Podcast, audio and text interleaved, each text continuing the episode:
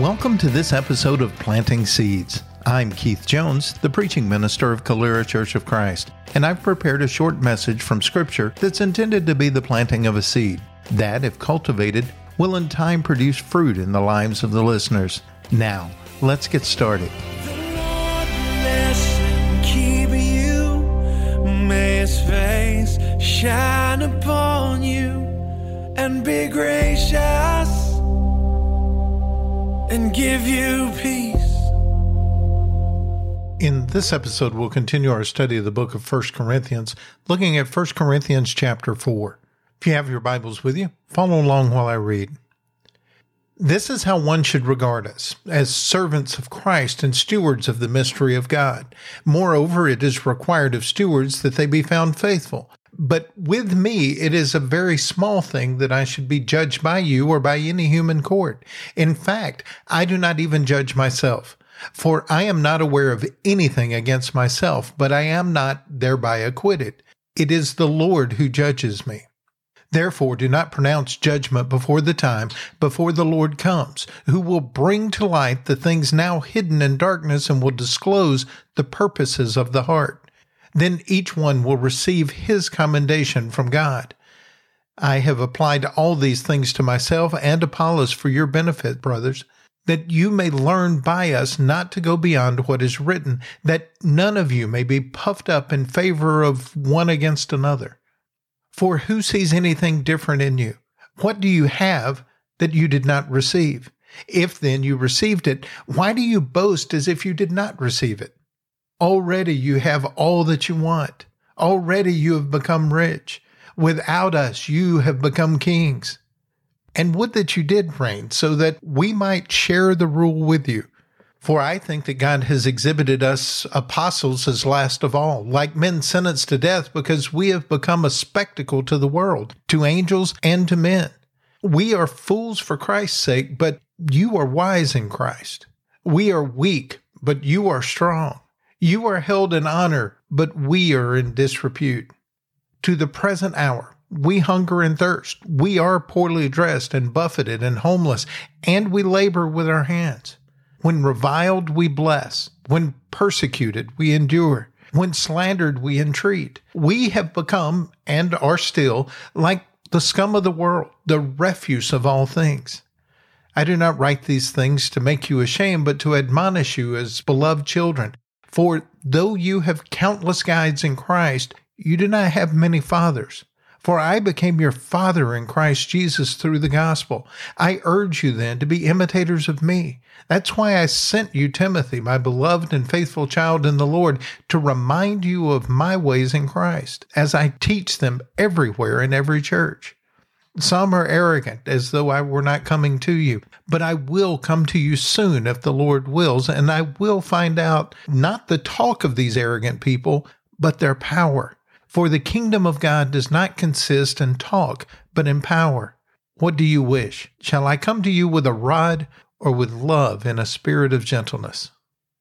In previous chapters, Paul had accused the Corinthians of not building up the temple of God because they had not developed spiritual wisdom. This lack of wisdom was causing them to make wrong judgments, which were detrimental to the body of Christ. Paul begins this chapter by telling the Corinthians how they should view those who were apostles and all those who taught them. He has reminded them that those who serve Christ are not more important or even equal to their master. But this is not a license to be disrespectful to preachers and teachers, nor does being connected with a particular preacher give us any particular claim to greatness or significance. A steward's worthiness is determined by his faithfulness to his master, and all who teach are judged by their faithfulness, not by their eloquence or their circumstance or their willingness to do what you want them to do. So Paul tells his readers to stop judging. This is a familiar refrain that we see throughout the New Testament. Jesus in the Sermon on the Mount in Matthew chapter 7 verse 1 says, Do not judge. In John chapter 8, starting in verse 15, Jesus said that he himself judges no one. Earlier in this letter, in 1 Corinthians chapter 2, verse 15, Paul says a spiritual man is judged by no one. And later in this letter, in chapter 5, verse 12, Paul will say we're not allowed to judge outsiders. James chapter 4, verse 12 says, Who are you to judge your neighbor? So Christians are not supposed to judge, right? Well, there are a lot of passages that seem to say the opposite. John chapter 7, verse 24 says, Don't judge based on appearance, which implies that there's a right way to judge. In the very next chapter of this letter, Paul is going to say that he had already passed judgment on someone. Later in this letter, in chapter 10 and chapter 11, he will tell his readers to judge for themselves. And in 1 Corinthians chapter 6, starting in verse 12, he says that the saints will judge the world and the angels. Even in this chapter, as Paul says that the Corinthians should not judge him, he's telling them that they've exercised poor judgment. So, what is Paul saying here? Are Christians supposed to judge or not? I think it's important for us to note that if you take each of those passages that I referenced, the thing being judged will often be different in different passages. What we typically notice is that when the passage says, do not judge, it's discussing not writing people off, not condemning them when it's not our job to do that. And the passages that deal with passing judgment have to do with actions and behaviors that Christians should decide for themselves whether or not they should participate in. And as Paul says here, that has to be in alignment with the Word of God. You can't go beyond what is written. So teachings and behaviors must be judged in light of God's Word. But you can never decide that a person is useless based on the way that you perceive that person's motives or circumstances basically the way they appear to you. The Corinthians were rejecting Paul's message because they had rejected him. And they had rejected him because of the way they saw his circumstances unfolding. He had promised them that he would return and he hadn't come back yet. He was finding himself beaten up and arrested frequently.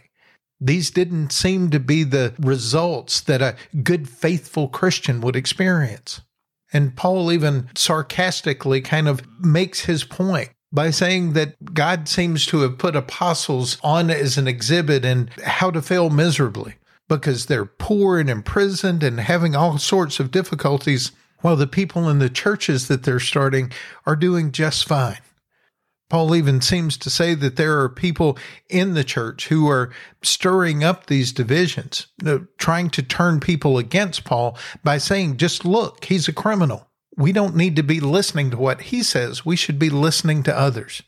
And so Paul says, I will be coming if the Lord wills.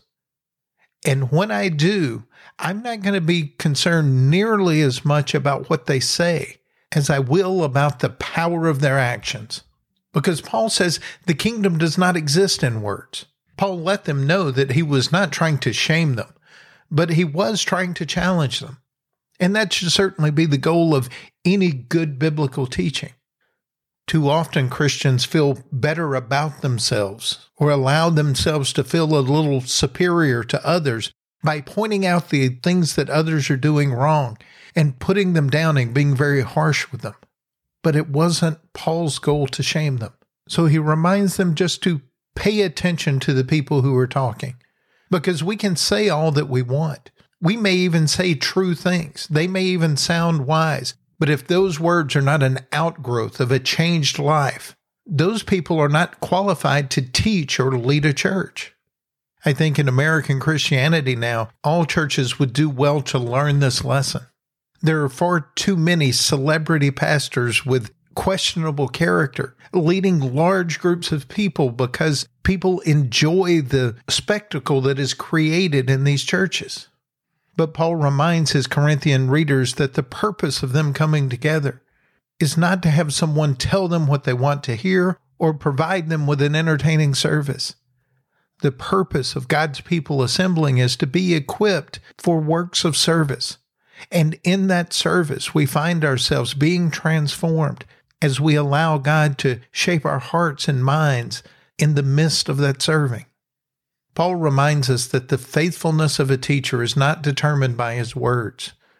Anyone can come up with a sermon that lines up with Scripture, But what's more important is does that person's life line up with Scripture? Is this someone that I'm willing to imitate who will help me be more like Christ? Teachers whose lives are faithful to the teachings of Christ should be imitated. And Paul says that's why ultimately Christ is our only teacher. And we should only follow those whose lives look like his. Thank you for listening. You can find more of these messages on our website, CaleraChurchOfChrist.org, or subscribe to the podcast on your favorite podcast app. You can also like us on Facebook and follow us on Twitter.